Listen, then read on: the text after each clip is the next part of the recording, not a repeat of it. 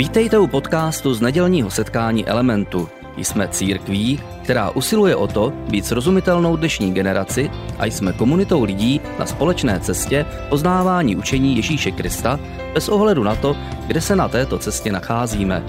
Doufáme, že dnešní přednáška bude pro vás užitečná. Všechny, kteří dneska dorazili do církve Element. Jsme moc rádi, že jste tady. A ať už chodíte pravidelně se dlouhodobými partnery, patříte sem, cítí se, cítíte se tady jako doma, tak vás dneska tady ráno vítám a jsem ráda, že jste dorazili, protože v neděli jako křesťané neumím si představit lepšího místa, než že se eh, společně sejdeme a vyvyšujeme našeho pána, kterého máme společného. A pokud si tady dneska na tomto místě jako host, tak tě tady také vítám. Pokud si tady dneska poprvé, tak bych se asi měla představit, jmenuji se Dita Targošová a, a společně se svým mužem Lukášem jsme tuhle tu církev zakládali. A jsem moc ráda, že jsi tady a já mám takový zvyk, že když eh, je konec setkání, tak většinou nějakou chvíli zůstávám tady ještě pod pódiem. A pokud máš zájem, chceš se uh, seznámit se mnou, tak určitě přijď. A vůbec kdokoliv byste dneska po schromáždění si se mnou chtěli popovídat, tak já budu tady pod tím pódiem a budu vám k dispozici, takže přijďte, ať už mě znáte dlouho, nebo ať jste tady dneska úplně poprvé. A vůbec bych nechtěla také eh, vynechat eh, pozdrav a uvítání pro Lukáše, protože Lukáš dneska ráno dorazil z letiště, přijel přímo z Keni a já jsem moc ráda, že je v pořádku zpátky, že se vrátil z misijní cesty do Keni.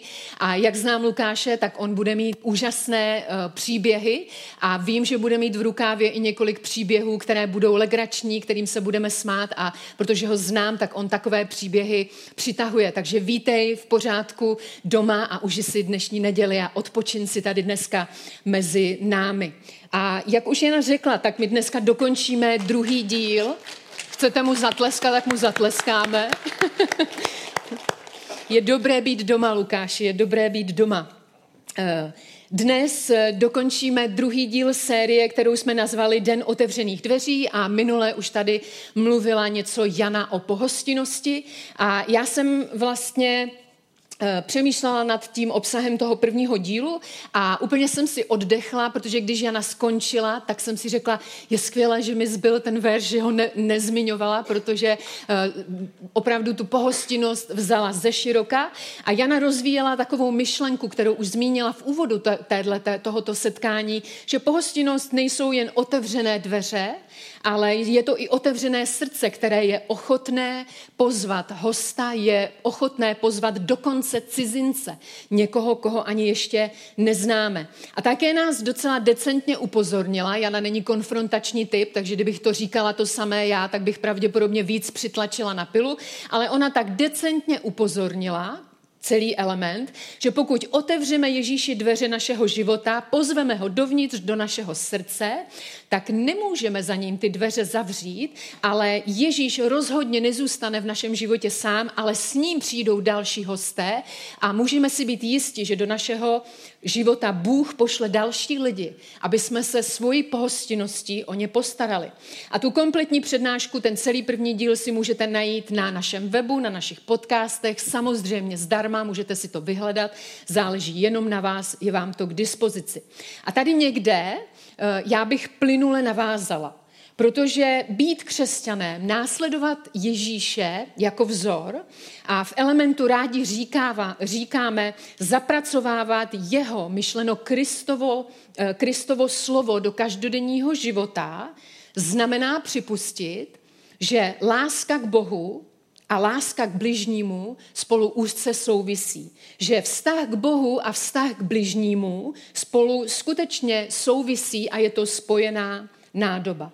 A my se k tomu ještě společně vrátíme, až na konci tohohle setkání budeme číst slova z prvního dopisu Apoštola Jana, který poslal té ben, první generaci novozákonních křesťanů, těch komunit, o které se staral a které měl na srdci. Den otevřených dveří, myšleno jako událost, je v naší společnosti chápáno jako přátelské gesto, které poskytuje široké veřejnosti a de facto úplně každému možnost nahlédnout pod pokličku, přijít a seznámit se s nějakou institucí nebo budovou nebo, nebo nějakým, nějakou školou nebo organizací. Je to otevřené pozvání, je to velmi přátelské gesto. Den otevřených dveří je veřejné pozvání pro každého, kdo má zájem. Pokud se zajímáte o to, kdo jsme, co děláme, co reprezentujeme, přijďte se podívat a zblízka proskoumejte, kdo jsme a co děláme. A my doufáme, že když přijdete, tak se vám bude mezi námi líbit, zůstanete a možná se stanete součástí toho, co děláme. Je to velmi běžné, eh, že se školy prezentují a různé instituce a kulturní instituce, eh, různé budovy, když se dokončí, tak i architekti, architekti prezentují. Jsou prostě běžné dny otevřených dveří. A jakkoliv to dlouholetému křesťanu může připadat zvláštní, tak čas od času se mi stane, mně nebo Lukášovi, nebo možná se to stalo i vám, že za vámi přijde někdo, kdo ještě do církve nechodí a řekne, můžu já vůbec přijít do církve, když ještě nejsem věřící, můžu přijít a můžu zkoumat tu víru a můžu se tady jenom dívat. Já nechci, abyste mě tlačili do těch hodnot, já ještě nevím, co si myslím o víře, Bibli a Bohu. A mně to vždycky přijde zvláštní. Protože když jsme církev zakládali, tak jsme měli vlastně jedno přání. Tak jsme si říkali uh, na tom hlavním setkání a stále tím hlavním setkáním po dnešní den je to nedělní setkání církve Element. Moc jsme si přáli, aby to setkání bylo dnem otevřených dveří. Každá ta jedna neděle. Já vím, že den otevřených dveří se běžně dělá jenom třeba jednou za rok nebo za nějakou dobu. Ale my, když jsme zakládali církev, tak jsme si říkali, my si přejeme, aby každá neděle byla takovým dnem otevřených dveří. Aby každý, kdo má zájem, nepochyboval a nemusel pochybovat o tom, že může přijít do církve. Může se dívat, může zkoumat, může se ptát, může zažívat tu atmosféru. Nemusíme mu všechno vysvětlovat. On se může jenom dívat a nasát atmosféru, jakou máme v církvi, jakou máme v elementu. A jsem přesvědčena o tom, že církev může získat pozornost nevěřících lidí, pokud jim nabídne něco, co jim nemůže dát nikdo jiný. A Ježíš velmi otevřeně hovoří o věcech, které lidé v životě hledají a přesto je nemohou najít v tomto světě. Ježíš říká, jsou věci, které v tomto světě hledáte, ale oni tam nejsou. A jedna z konkrétních zkušeností tohoto typu jsou vztahy, které můžeme zakoušet v církvi. A říkám záměrně můžeme zakoušet, protože to není pravidlem. A proto bych je opravdu uh, chtěla dneska pojmenovat a chtěla bych vlastně věnovat pozornost několika skutečnostem. Co se děje v církvi se vztahy, co se děje, když se setkáváme. A to, co lidé v naší společnosti nejvíce spojuje dohromady, je společný zájem. Ten se uvádí v odpovědí nejrůznějších sociologických průzkumů. Nejčastěji lidé říkají, to, co mě spojuje s druhými lidmi, se sousedy, spolužáky, eh, partnery, pracovníky na, na pracovišti, je společný zájem. Dovolte mi ale říct, že to, co nás přivádí v církvi dohromady, je ovšem mnohem, mnohem, mnohem hlubší zkušenost, než je společný zájem. Zároveň ale v církvi nacházíme přirozená přátelství. Najdeme někoho, kdo je nám přirozeně blízký, ať už věkem nebo zkušenostmi, nebo přístupem život, k životu, nebo je CCA ve stejné sociální bublině. Spojuje náš nějaký společný interes. Nebo najdeme někoho, kdo je v podobné životní fázi. Možná mladá rodina s malými dětmi najde jinou mal, malou, jako mladou rodinu, která má děti. Nebo nějaký single najde jiné, jiného singla, ale tam to nefunguje, protože většinou pak single plus single se rovná merit. Tam to, to, to nefunguje. Tam většinou dojde na změnu stavu. Ale většinou prostě přátelství vznikají přirozeně tam, kde lidé mají společné aktivity, kde se scházejí, kde se sdílejí, kde mají něco společného. Všude tam, kde se lidé více či méně pravidelně setkávají, tam všude vznikají přátelství. A já nijak dneska tím svým zamyšlením nechci bourat a snižovat ta přirozená přátelství. Přirozená přátelství jsou vzácná a vznikají vždy mezi lidmi, kteří se proto rozhodnou dobrovolně a investují svoji energii a čas a všechno, co mají. A je to bez ohledu na to, jestli jsme křesťané, věřící nebo nevěřící. Přesto to, co nás přivádí v církvi dohromady, je hlubší zkušenost než společný zájem. A vztahy, které bychom měli zakoušet a můžeme zakoušet v církvi, které jsou skutečně jedinečné pro církev, jsou vztahy, ve kterých je přítomný Ježíš Kristus. Vztahy, v jejich centru si uvědomujeme jeho přítomnost. A kdyby to bylo automatické, tak bych o tom vůbec nemusela hovořit. Vybrala bych si jiné téma, možná lehčí téma, ale ono to tak automatické není. Protože rozpoznávat Krista přítomného v církvi se učíme. Je to dovednost, je to duchovní vnímání, do kterého dorůstáme. Učíme se to neustále, nově, v různých fázích svého života, v radostech i těžkostech. Rozpoznávat Krista přítomného v církvi se učíme. A já bych dneska chtěla hovořit o tom, v čem se to projevuje. Jak poznáme, že rozpoznáváme přítomného Krista v našich vztazích. Jak to poznáme? Co se přitom děje? A dala jsem si na papír takové tři eh, projevy, ale určitě jich je více. Ale já dneska bych chtěla mluvit o takových třech projevech. Ten první projev. Víra je podstata věcí neviditelných. Ježíš je přítomný ve své církvi. Bůh je duch. A Bible říká, jako duch je neviditelný. Ježíš je přítomný ve své církvi, ale je neviditelný. A my potřebujeme víru, aby jsme ho rozpoznávali v církvi, ve svém životě i ve svých vztazích. A pokud rozpoznáváme, že Ježíš je přítomný ve své církvi, v, církvi a v našem životě, tak se děje jedna věc. Děje se to, že naše nitro nebo naše atmosféra na našich setkáních, naše nitro je naplněno nadpřirozeným pokojem, světlem a nadějí. Pokud rozpoznáváme přítomnost Krista ve svém životě, na naší cestě je světlo. Pokud rozpoznáváme Krista v církvi, tak v naší atmosféře je přítomnost pokoje. Druhý projev. Jeho přítomnost ale nemá jenom terapeutický účinek, že by nás Ježíš vyzenoval, vyklidnil, že by nás sklidnil, usadil, uzemnil v životě a dal nám pokoj. To je úžasný a někteří lidé takhle Ježíše používají. S Ježíšem se chtějí jenom vyklidnit, jenom vyzenovat, prostě mít, mít tu harmonii. Ale Ježíš je mnohem víc. My se potřebujeme naučit nejenom, že Ježíš je mezi námi přítomný, že je přítomný v našich rodinách, že je přítomný v našich vztazích, ale my potřebujeme si uvědomit, on je přítomný a uvědomit si, kdo on je. Kdo stojí v našem středu.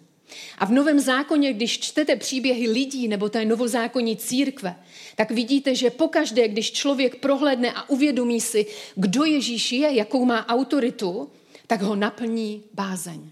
Když si v církvi uvědomíme, že Ježíš je v našem středu, tak ten první projev je většinou pokoj.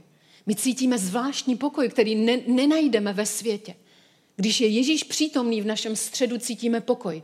Když si uvědomíme v našem středu nebo v naší rodině nebo v soukromém životě, když si uvědomíme ale, kdo přichází, kdo je Ježíš, tak nás naplňuje bázeň. A apoštol Pavel píše o Ježíši v listě do novozákonní církve v Kolosech. On říká, když Bůh přichází do našeho středu, středu on je obraz Boha neviditelného. On je nade vším. Jeho autorita skrze něho a pro něho bylo všechno stvořeno. On je hlavou církve. On není někdo jenom postraní někde u dveří nebo v zadní řadě. On by měl být ve středu, on je hlavou. On je ta nejvyšší autorita.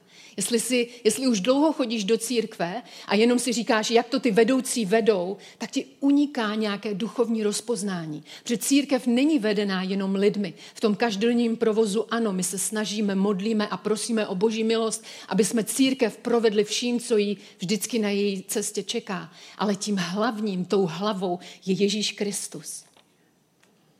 A než se dostanu ke třem konkrétně, k tomu třetímu projevu, tak mi dovolte říct dva příběhy, krátké příběhy, které přirozeně dokreslí, co jsem právě řekla. Pokud rozpoznáváme Krista ve svém středu a navíc rozpoznáváme, kým on je v tom středu, tak se o církev nemusíme bát. Nemusíme se bát ani o svůj život.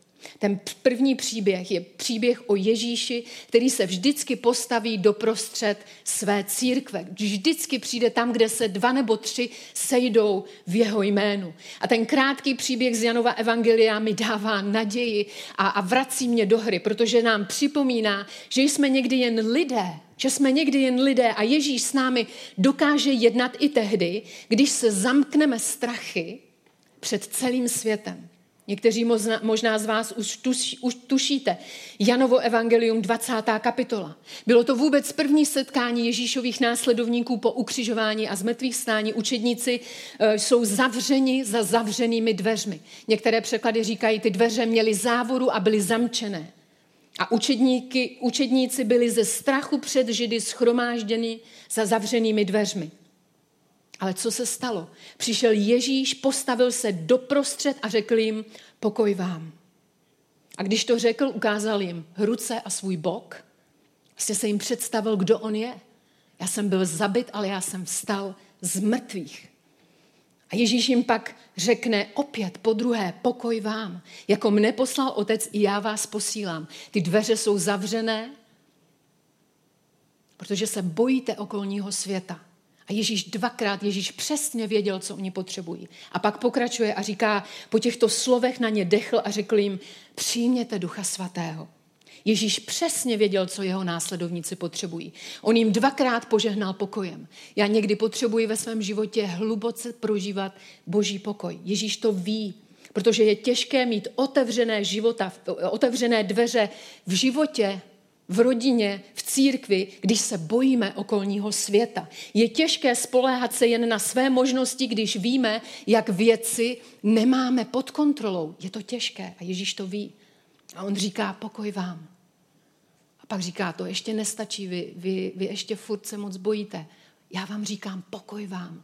A pak přijde, dechne na ně a řekne, přijměte, duch, přijměte Ducha Svatého, protože On znásobí vaše schopnosti, On znásobí vaši víru, On znásobí váš pohled, On změní váš život. Druhý příběh. Ježíš má autoritu a je nade vším. Matoušovo evangelium 8. kapitola. Čteme příběh o římském vojákovi. Když vešel Ježíš do Kafarnau, přistoupil k němu jeden důstojník římské posádky, který velel skupině sto vojáků a prosil ho, pane, můj sluha leží doma ochrnutý a hrozně trpí.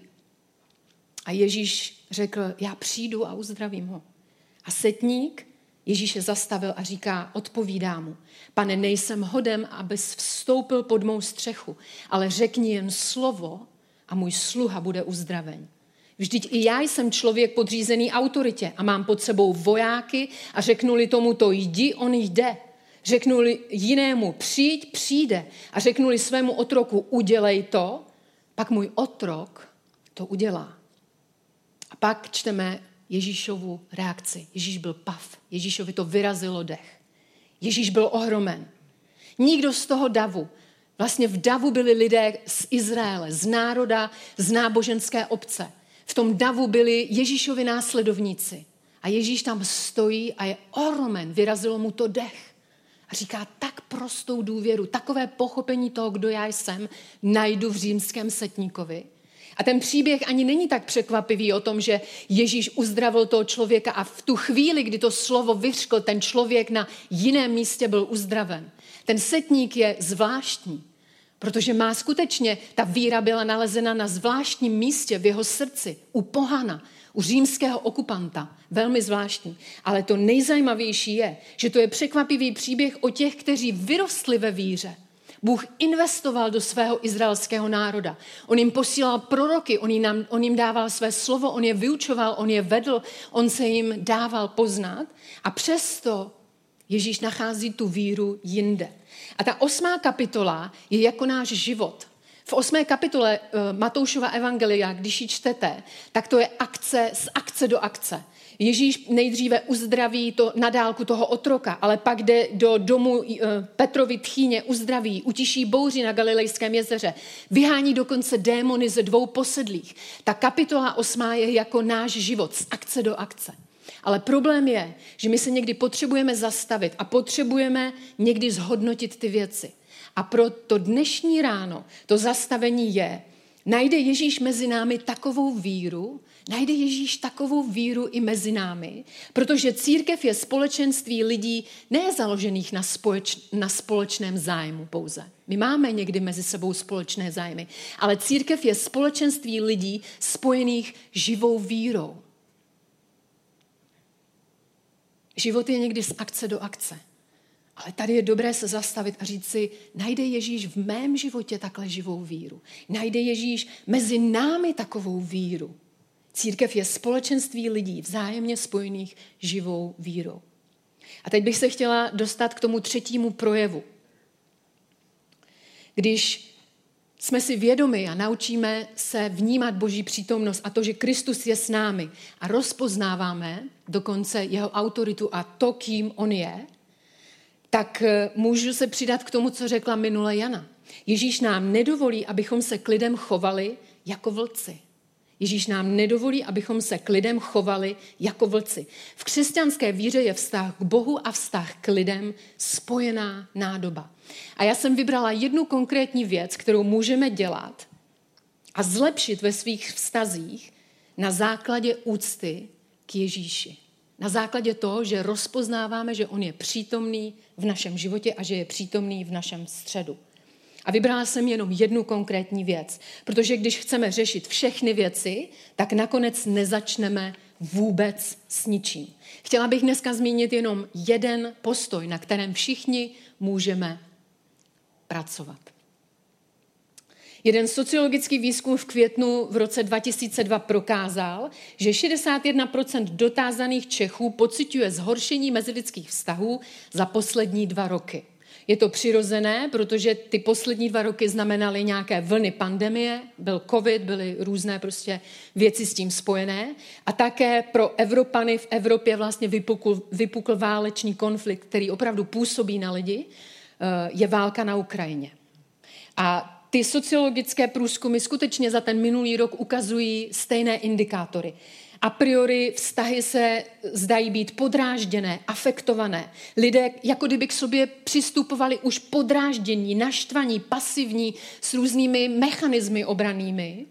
A navíc ještě k tomu můžeme přidat to tempo, ten stres, ty tlaky, ty strachy, všechno to hraje roli. Ale i kdyby jsme nikdy nečetli žádné noviny a neposlouchali žádné podcasty, tak kdyby jsme teď zavřeli oči a propadli se do svých širších rodin, na svá pracoviště, do svých přátelství, do svých partnerských vztahů, možná bychom okamžitě viděli podrážděnost, afektovanost, různé obrané mechanismy, různé splíny, nálady. A nad to všechno ještě vlastně lidé skutečně prožívají takový zvláštní nový fenomén, Říká se tomu FOMO, Fear of Missing Out. Spoustu lidí najednou se cítí, že je ostatní nerozeznávají, že nejsou dostatečně výjimeční. A začíná se roz, rozmáhat takový zvláštní jev v celé společnosti, všude, i v církvi. A já jsem to nazvala jednoduše maníry. Víte, co jsou to lidské maníry? Už jste někdy byli třeba na pracovišti a, a slyšeli jste, co to ta kolegyně má za maníry, co to udělala. Víte, co jsou to maníry v lidských vztazích? Já bych dneska chtěla mluvit o změně, kterou potřebujeme někdy udělat v tak malé věci, jako jsou maníry. Maníry to je ve vztazích zkratka. Tam, kde máme lidi o něco žádat, tak se tlačíme. Tam, kde vlastně máme lidem dávat přednost, tak se tlačíme. Tam, kde někdy máme e, odpracovávat věci ve vztazích, dobrovolně máme vlastně vytvářet uh, nějaký prostor a odpracovávat si to, tak maníry většinou ty věci požadují. Hned teď, tady a pro mě. A maníry, když o nich mluvím, tak mě napadl, uh, nebo stává se mi to denodenně, někdy v práci, někdy prostě mezi lidmi, někdy v obchodě. Maníry na mě poslední dobou působí něco jako takový zvoneček na recepci. Nebo chodím do tiskárny, kde vyzvedávám nějaké tisky. A když potřebuju dostat k sobě ty pracovníky, kteří mě neslyší, kteří se věnují něčemu důležitému, ale ne zrovna mě, tak já jsem takový člověk, že kdykoliv na té recepci nebo v, té, v tom provozu té tiskárny, když tam vidím tuhle věc, tak ji strašně ráda zneužívám. Tak tam prostě stojím a říkám, oni jsou placeni za to, aby teď přiběhli a usmívali se na mě. A to je něco, co myslím tím manírem. Že vlastně udělám takovou zkratku. Já nežádám, Já vlastně neprojevuji úctu tomu druhému člověku. On je tady proto, a je to taky nepříjemný ten zvuk. Manír je nepříjemný. On je tady proto, aby pro mě teď něco udělal.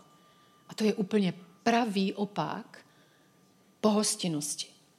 A já bych vlastně dneska chtěla vás požádat o jednu věc. Aby jsme z úcty ke Kristu ve svých vztazích nastolili něco, co jsem nazvala dekompresi. Aby jsme zjistili, že jestli máme nějakou zkratku, nějaký manír, který používáme kdekoliv, aby jsme řekli, já s tím přestanu. A věřte mi, že pokud Češi přestanou používat svoje maníry, tak Česká republika bude nebe na zemi a my tu budeme chtít žít. Pokud zpomalíme, pokud trošičku víc přidáme respektu, pokud budeme vytvářet prostor jeden pro druhého, pokud budeme pokornější, pokud budeme o věci žádat, pokud přestaneme trvat na tom, že musíme být ve středu, že ti lidé teď potřebují přiběhnout, protože já něco potřebuju. Manír, takový zvoneček. A můžu vám říct, že já mám takový zvoneček imaginární. Já ho používám. Já ho chci používat na Lukáše. Já ho chci používat na druhé lidi. Já ho mám ráda. Kdykoliv ho vidím na recepci, já si to užívám, jak musí přiběhnout ke mně lidé. Ale z úcty ke Kristu. A abyste mě měli aspoň trochu rádi. aspoň trochu. Tak jsem se rozhodla, že budu pracovat se svými maníry. Že je nebudu testovat na lidech ve svém okolí dekomprese. Pojďme začít někdy ve vztazích, v pohostinnosti s takovou dekompresí. Pojďme cítit, že jsme společenství lidí vzájemně spojených živou víru a naše vztahy může ovlivňovat fakt, že se k sobě někdy rozhodneme chovat v úctě ke Kristu. Ne k tomu, jak se ke mně druzí lidé chovají, ale řeknu si, z úcty ke Kristu já se teď budu k tomu člověku chovat jinak mohu druhým lidem dávat přednost, ne proto, že oni jsou neomalení a nedalí mě, ale z úcty ke Kristu. Mohu pracovat na svých manírech, ne kvůli tomu, že ty lidi by byli tak úžasní a já jsem se od nich mohla inspirovat, protože oni mají taky maníry, ale z úcty ke Kristu změním svoje maníry. A na závěr bych chtěla přečíst tu slibovanou pasáž z prvního listu Apoštola Jana, který, kterou vlastně napsal do té první generace křesťanských komunit v Novém zákoně. A je to velmi osobní pasáž. Je to velmi osobní dopis. Jan to je moudrý a dlouholetý vedoucí církve, který miloval církev a pečoval o ní. A když píše té církvi, a ona není konkrétně pojmenovaná, ten dopis koloval v těch komunitách, byl obecný, hodil se vlastně všude, bylo to nadčasové. Tak častokrát jim psal milovaní. On je oslovoval milovaní. To byl velmi, velmi, velmi osobní vztah, který Jan k církvi a k těm lidem, kteří tam byli, měl. A také jsem si ten dopis vybrala proto, protože Jan byl také v té místnosti neslavně zavřených dveří. On byl na tom setkání, kde církev, kde ta budoucí církev měla zavřené dveře. On tam byl a věděl, co je být v místnosti v církvi se zavřenými dveřmi, eh, v místnosti, která je plná strachu. A viděl ten rozdíl, co znamená tam být s Ježíšem a bez Ježíše. On cítil to, když Ježíš dechl na ně. On cítil ten závan z Ježíšových úst. Když Ježíš říkal, vy potřebujete ducha svatého. Jinak je to těžké ty dveře otevřít, protože vy se bojíte světa, vy se bojíte druhých lidí, vy se bojíte o sebe. A Jan tam také byl a dvakrát slyšel to Ježíšovo požehnání, když Ježíš říkal, já vám přeju pokoj. Vy potřebujete do toho svého vystresovaného a bojácného srdce pokoj. A já přečtu ten, ten, tu část toho listu a nebudu do toho nijak vstupovat, ani to nebudu nijak komentovat. Jenom to nechme teď na závěr působit a pak bych chtěla pozvat Lukáše jako pastora téhleté církve, aby se za nás pomodlil. Takže poslechněme si společně ta slova. Bůh je láska. Milujme jedni druhé milovaní. Vždyť láska je z Boha. Každý, kdo miluje, se narodil z Boha a zná Boha. Kdo nemiluje, nezná Boha, vždyť Bůh je láska.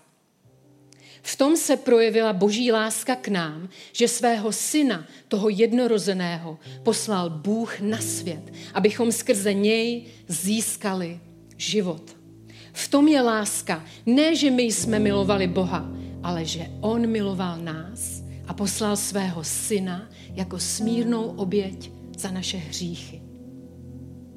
Milovaní, jestliže Bůh takto miloval nás, musíme i my milovat jedni druhé. Boha nikdy nikdo neviděl. Když ale milujeme jedni druhé, Bůh v nás přebývá a jeho láska v nás došla naplnění. Jak můžeme vědět, že zůstáváme v něm a on v nás? Podle toho, že nám dal díl svého ducha. A my jsme viděli a svědčíme, že Otec poslal syna, spasitele světa. Kdokoliv vyznává, že Ježíš je syn Boží, v tom přebývá Bůh a on v Bohu. A my jsme poznali lásku, kterou k nám Bůh má. A uvěřili jsme jí. Bůh je láska. Kdo přebývá v lásce, přebývá v Bohu a Bůh v něm. Takto láska mezi námi došla naplnění. Takže smíme mít smělou důvěru v soudný den. Vždyť jsme na tomto světě takový, jako je On. V lásce není žádný strach. Láska, jež došla naplnění, zahání strach pryč, neboť strach přináší muka. Kdo se však bojí, nedošel v lásce naplnění. My milujeme, neboť on první miloval nás. Kdo říká, miluji Boha a přitom nenávidí bratra, je lhář. Když někdo nemiluje bratra, kterého vidí, nemůže přece milovat Boha, kterého nevidí. My tedy od něj máme toto přikázání. Kdo miluje Boha, ať miluje i bratra.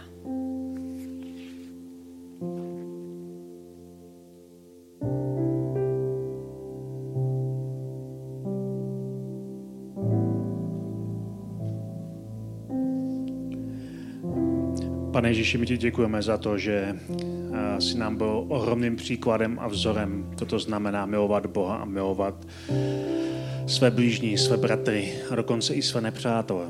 Já ti děkuji za to, že jsi pro nás byl úžasným příkladem. A děkuji za to, že když jsi přišel za těmi učedníky do zavřené místnosti, tak jsi jim požehnal požehnáním pokoje. A my vyznáváme, že potřebujeme tvůj nadpřirozený pokoj. Pokoj, který převyšuje tenhle svět. Pokoj, který nám nemůže dát nic jiného, než jenom ty. Pokoj, který je skutečně nadpřirozený. Pokoj, který uklidní naší duši. Který uklidní naše volání, naše touhy, které někdy nás zotročují a spalují zevnitř.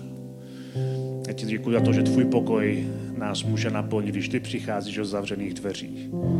A také ti ale děkuji za to, že když tě poznáváme, tak vnímáme úctu a bázeň k tobě, protože ty jsi někdo, kdo nás mnoho převyšuje, kdo je mnohem víc než jenom, jak říká ta psychoterapeut. Ty jsi náš spasitel, jsi náš pán. A proto z úcty k tobě, k tomu, kdo ty jsi, chceme pracovat se svými maníry. Chceme je, a chceme je potlačovat, chceme je, a chceme je umravňovat. Ne proto, že je to správné, ne proto, že budeme vypadat lépe, ale z úcty k tobě, protože jsme plní tvého pokoje. A protože jsme plní tvého pokoje a bázně, tak dokážeme milovat lidi kolem nás z úcty k tobě. Tak se modlím o to, aby tvoje láska, kterou ty nám dáváš skrze svého ducha, aby tahle láska mohla proudit k lidem okolo nás v tomhle roce, který je před námi ve společnosti, která je rozdělená, která je polarizovaná, ve společnosti, kde každý máme na něco nějaký názor. A to je v pořádku, ale přesto v téhle společnosti různorodosti a různých názorů z ústy ke Kristu můžeme být agenty pokoje, kteří vyjadřují lásku jeden k druhému. Tak já se modlím o to, aby si nám pomohl a dal nám sílu svého ducha, abychom zvládali svoje maníry a abychom naopak byli nositelé pokoje a smíření. Amen.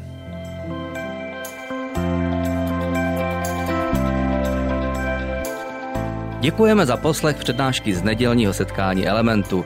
Budeme rádi, když nás navštívíte také naživo, a to každou neděli od 10 hodin ráno v kině Biocentrál v Hradci Králové. Být na místě přináší větší zážitek, výbornou hudbu a přátelskou atmosféru. Více informací o našich aktivitách najdete na webu element.cx nebo na Facebooku Element Hradec. Těšíme se na vás.